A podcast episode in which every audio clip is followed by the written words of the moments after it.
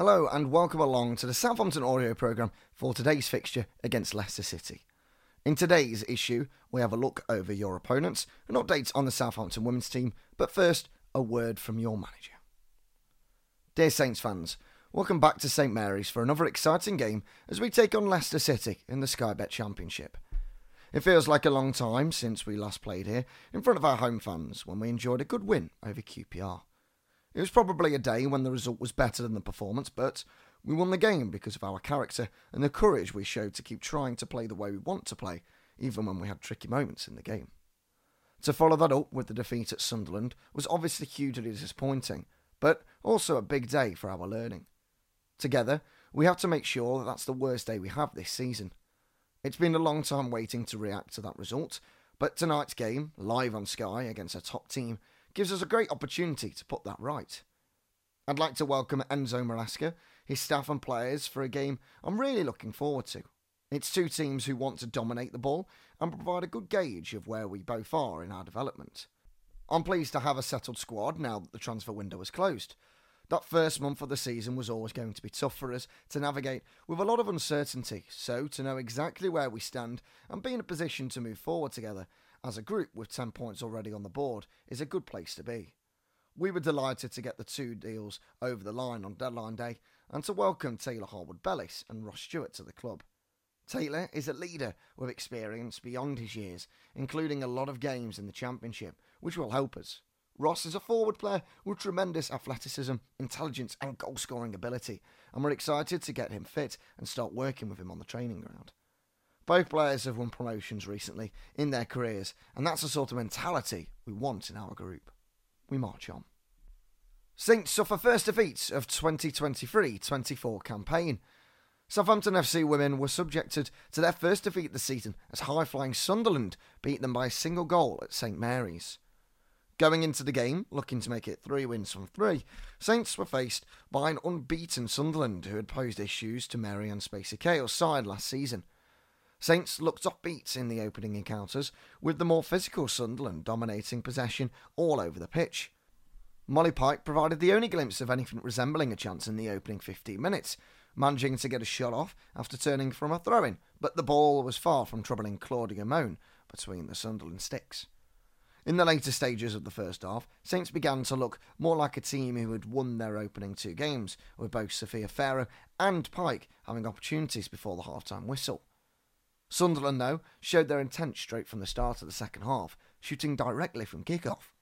Ten minutes later, capitalising on a lethargic Saints start, Mary McAteer provided a searching cross into the box, and Jenna Dear timed her run perfectly to leave the Saints' defence with too much to do as she slotted the ball past Rendell to give Sunderland the lead. Saints were unlucky not to go level less than five minutes later, as Wilkinson found herself inside the box at her feet. However, under pressure, she slammed her shot just wide. The home side went even closer through Morris shortly after. The pacey number two raced past her defender, tipped the ball round the keeper, and shot from a tight angle. The ball skimmed across the box, evading all red shirts lurking and passing millimetres from the post.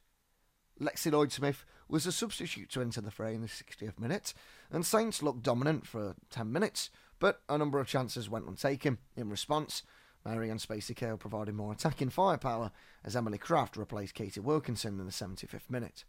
But as the half wore on, it increasingly looked like it wouldn't be Saints' day, because despite the home side creating all the chances, they arrived without the final product. Lloyd Smith went agonisingly close to equalising in added time as she reacted to an improvised ball forward and slammed goalward at close range, only to be denied by an impressive Moan save. Despite creating the better chances in the closing stages, it was Sunderland who came away with all three points, moving up to second in the table and pushing Saints to third. For Will Smallbone, memories of facing Leicester City come with a grimace two and a half years on from the most challenging time in his life. The midfielder playing the best football of his career and becoming an increasingly influential figure for the club he joined 15 years ago. Leicester, for me, Will Smallbone pauses for thought.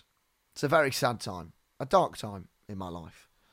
Tonight's reunion with the Foxes, a championship fixture few would have predicted 12 months ago, leaves the Irishman with a score to settle.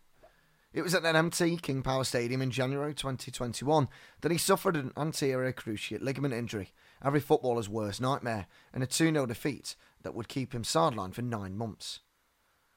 There's never a good time for any young player to go through that. Smallbone was 20 at the time, but the sense of loss was heightened by the loss of something else his hair. Alongside his serious knee injury, the youngster was diagnosed with alopecia. His world was caving in, and COVID restrictions left him stuck inside, alone with his thoughts, without any form of escapism. The doctors can't say if they're linked. He was quoted in 2021 speaking publicly about alopecia for the first time. Because of the injury and the stress of being out for so long, they can't say if that caused the timings to line up. It wouldn't make sense for them to coincide. Mine was a gradual, steady increase of how bad it was. It started off as a really small patch of hair I was missing, which slowly grew and then eventually just started falling out from all sides. The doctor's advice was just to shave it because eventually it was going to get that way anyway. Smallbone, he's not one to exaggerate. He speaks as he plays, calm and understated, but now he can reflect on it all, having come out on the other side. He recognises how tough it was, though. I think everything in that time just seemed to go against me. My knee, alopecia, and obviously COVID. So I couldn't really do much. It was a very dark period for many people in terms of COVID, but especially for me having those big things, he says. I did feel very, I don't want to say down, but it was a very tough time. The most challenging time in my career. But I made myself very proud to come through that and still come out the other side playing football and enjoying it, hopefully with my best years ahead of me. I think it built up a lot of resilience in me, which I knew I had anyway, but maybe not as much as I thought. I think it's a lot of character building that it did for me. I wouldn't say I'm thankful that I had it, but maybe in the long, long run, it was something good to experience at a young age to then allow you to build whatever comes in the future. Having returned from injury in October 2021, Smallbone started only two Premier League games that season. His mind was made up. At 22, then he needed a loan. My aim, coming back for pre season last summer, was always to go on loan. I knew from the season before I felt I'd done well in training, but just hadn't been given the opportunity. So I said to myself that I just wanted to play games and that I wanted to go on loan. As it happened, Smallbone was one of Saints' most impressive players that summer, but it did not change his stance, and it was right to trust his instincts. It just so happened that I had a good pre season, and then I went away we changed shape a little bit in that pre-season, and I remember the gaffer, Ralph Hasenhüttl, saying to me, stay, because we were changing shape to three midfield, and that helps me. But I remember I left, and then within three or four games, it changed back to the other shape that didn't really suit me, so that was definitely the best decision I made. Smallbone will forever be grateful to Stoke City for taking me in when I needed it, and giving him a platform to rediscover his confidence that had taken such a hit on and off the field since Leicester. He went on to play 43 league games for the Potters last season, more than double his Saints career tally, as his consistency made him a mainstay in the side and earned him a senior debut for the Republic of Ireland, a game in which he won Player of the Match award for his performance in a 3 2 win over Latvia. The last 12 months has been massive for me in my development as a player. I think going on loan to Stoke was massive for me. I can't thank them enough for helping me to develop, he says, quick to express his gratitude. I really enjoyed it it was a good experience, I think, and it was different because I was playing every week and it was really good from that aspect. Also, living away from home, something new, something I really enjoyed. I'd lived in digs, but never actually away from the south, but I think it helped me grow up a lot. My girlfriend came up with me, so she made it easier for me to settle in and not have to worry about fending for myself too much. She does the cooking. She's good. It's a tough league. There's a lot of games. It's very grueling. I found it's quite relentless. It's Saturday, Tuesday a lot of the time. It's a lot of grind and a lot of teams with different philosophies. Not everyone plays football the same way, but that's the beauty of it. I think I learned a lot over the season, good and bad, and hopefully I can use it this season to my advantage. The idea that Smallbone went away to learn and improve his game with the only thought in his mind to return to St Mary's at the end of it is wide of the mark. Whilst rated highly by Ralph Hasenhüttl, the midfielder was not a natural fit for the Austrians' preferred 4 2 2 2 formation, and admits he was resigned to leaving the club he joined as an eight year old, even after Hasenhüttl departed last November, was twice replaced, and Saints were relegated. With the way it was when I left, from not necessarily playing as much, I would have hoped the year before I think I had a mindset of potentially enjoying the change that I had and maybe trying to carry that on, Smallbone reveals. When I came back, I only had one year left, and obviously with all the change going on, with us going down, waiting to see who we'd bring in, the answer was Russell Martin, and Smallbone was instantly sold by Project Promotion. From the first moment I spoke to the gaffer, he changed my view heavily on that, and his style of play, and the way he is as a manager, and as a person around the place. I think it's really changed my view on being around Southampton, and I think it's changed a lot of the other lads as well, he says enthusiastically. I was really excited to work with the manager, having played against them, Swansea City, last year, and their style of play. I thought it was something that would be really helpful to me. And yeah, it's only grown since I've come back. That belief and positivity in the side and myself. I've really enjoyed it. The way he plays is very enticing as a player. I think it's the best football that a footballer can see himself playing because I think everyone enjoys when they have the ball and they can show what they can do. And I think that's exactly what Russell wants in his team. It's the same view I have on football as well. I've had great conversations with him. I spoke to him in the summer, even before I came back, and he said how he was looking forward to working with me. And ever since I've come back, in from the first day of pre season, I've really enjoyed the style of play. The football has just been brilliant. It's got a very positive vibe around the place here now. Obviously, I can't speak for last year. I wasn't here, but it's like negative energy around the place. Coming into this year with new people, I think was important, and for me coming back and seeing the change and everything that's happened has been a breath of fresh air. Smallbone started the season conducting Martin's midfield orchestra, playing as a number six in front of the back four. He was outstanding on the opening night at Hillsborough, completing 142 passes as Saints dominated Sheffield Wednesday with possession, eventually grinding them down to win the game late on. His injury in the second league game against Norwich saw Smallbone sit out the wins over Plymouth and QPR, and he returned to a more advanced role at Sunderland. Whilst the result ran away from Saints early on, Interestingly, that position as a number 8 is more to the player's taste and where he hopes to play more often. Last year, I played all the games as an 8 really for Stoke, and I think that's where I do see myself in the long term, he explains. But I did enjoy at the start of the season, playing as a 6. That did get the best out of me. I think my best qualities and position as an 8, uh, and as the season goes on, I can show that. Getting forward and trying to create and score goals is something that I enjoy. I think an 8 suits me best because as I drop deep to get the ball or running behind as well, so I think that will probably be my best position. Before this season, Smallbone's last game in the Saints year came at Leicester on the final day of the 2021 22 Premier League campaign.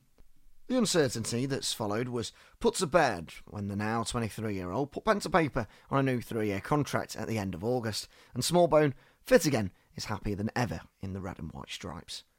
The summer departures of James Ward Prowse, Theo Walcott, and Nathan Tella have placed a greater responsibility on Saints' new number 16, or Prowse's former squad number, to inspire the club's promising next wave of academy stars, including Sam Ameor, Kamari Doyle, and Jayden Meghoma. Whilst promotion and another crack at the Premier League is the long term goal in the short term, Smallbone just wants to put his Leicester nightmare behind him once and for all. I'd love to just play on Friday, score the winner, and never talk about Leicester and my knee again. He grins. For myself, mentally, I've already parked it and left it in the past. But it would be a nice omen to score, to have a good game against them, and beat them on Friday. Time now for the local lowdown. We asked Leicester City expert Rob Tanner, football writer for The Athletic, to preview tonight's game from the visitors' point of view. Leicester's relegation from the Premier League came as a shock to the football world. How was it viewed in the city? just as much of a shock, even more so. I think there was a feeling that after the title win, consecutive European campaigns, and the FA Cup win, that Leicester were established in the Premier League. The club stated in its annual accounts that their main objective was to disrupt the Big Six, close that huge gap, and qualify for Europe on a consistent basis. That is why the wage bill rose to the seventh height in the division, and why they subsequently had to pump the brakes because they were concerned about UEFA's new FFP regulations rather than the Premier League's. The pandemic had a huge impact on the club as it stifled their revenue growth just at a time when they were showing great ambition. Usually, when a club is relegated, the fans can point at a lack of ambition from the club's owners, but in Leicester's case, the opposite was true. They were chasing the big six, but the problem is they are a moving target with their huge revenue streams and a global branding. Even so, with the quality Leicester had at their disposal, They, they should never have been in a genuine relegation strife, but the Premier League can be an unforgiving competition if you lose focus. How has the club navigated the intervening period, and how much has the team changed from last season? They decided to have a completely fresh start. Former manager Brendan Rodgers had already called for a squad refresh, but with 15 players departing and 9 coming in, it is a total rebuild in as many ways. But with the appointment of Enzo Maresca, they've gone in a completely new direction. They've shown commitment to Maresca's approach and vision to the extent that two players they've recruited in January now didn't fit into the plan. Victor Kristiansen is out on loan at Bologna, and Harry Souttar hasn't been included in a squad yet. How have the performances looked in the early weeks of the new campaign? Despite defeat to Hull City just before the international break, it has been the best ever start to a season in Leicester's history, with six straight wins in all competitions, four in the Championship and two in the Carabao Cup. But I think most fans will appreciate that this is still a work in progress under Maresca, and there are areas of their play that need refining. They like to dominate possession and push high up the pitch, which can leave them vulnerable to counter attacks if they get caught building from the back, but it is a risk Maresca doesn't seem too concerned about, as he is totally committed to his philosophy. How well equipped is the squad to mount a promotion push? I think they have done some good business, but only time will tell how good the recruitment has actually been. Bringing Conor Coady and Harry Winks to England international straight away was a coup. Goalkeeper Mads Hermansen takes the sweeper keeper role to another level, and he was Maresca's number one target. Cesare Casadei looks a real talent in midfield as well, but keeping Kelechi Iheanacho, who is becoming their main man to the nine in Maresca's system, could be the best piece of business yet, as he plays the way Maresca wants his main striker to, dropping deep to allow space for midfield runners to exploit. Having lost James Maddison, Harvey Barnes, the question is do they now possess enough creativity in the final third? But they have recruited three wingers in Stephy Mavididi, Yunus Akgün, and Abdul Fatawu. What do you expect from tonight's game? A good test of Leicester's development under Maresca. So far, they have worn teams down and scored like winners in most games because they dominate possession for long spells. But so does Southampton. I looked at the stats from the first five games to assess Leicester's progress and noticed that the only team to have more passing sequences was Southampton. So it'll be two teams who want to dominate the ball. No side has done that to Leicester yet, so I'm intrigued at how they will deal with that.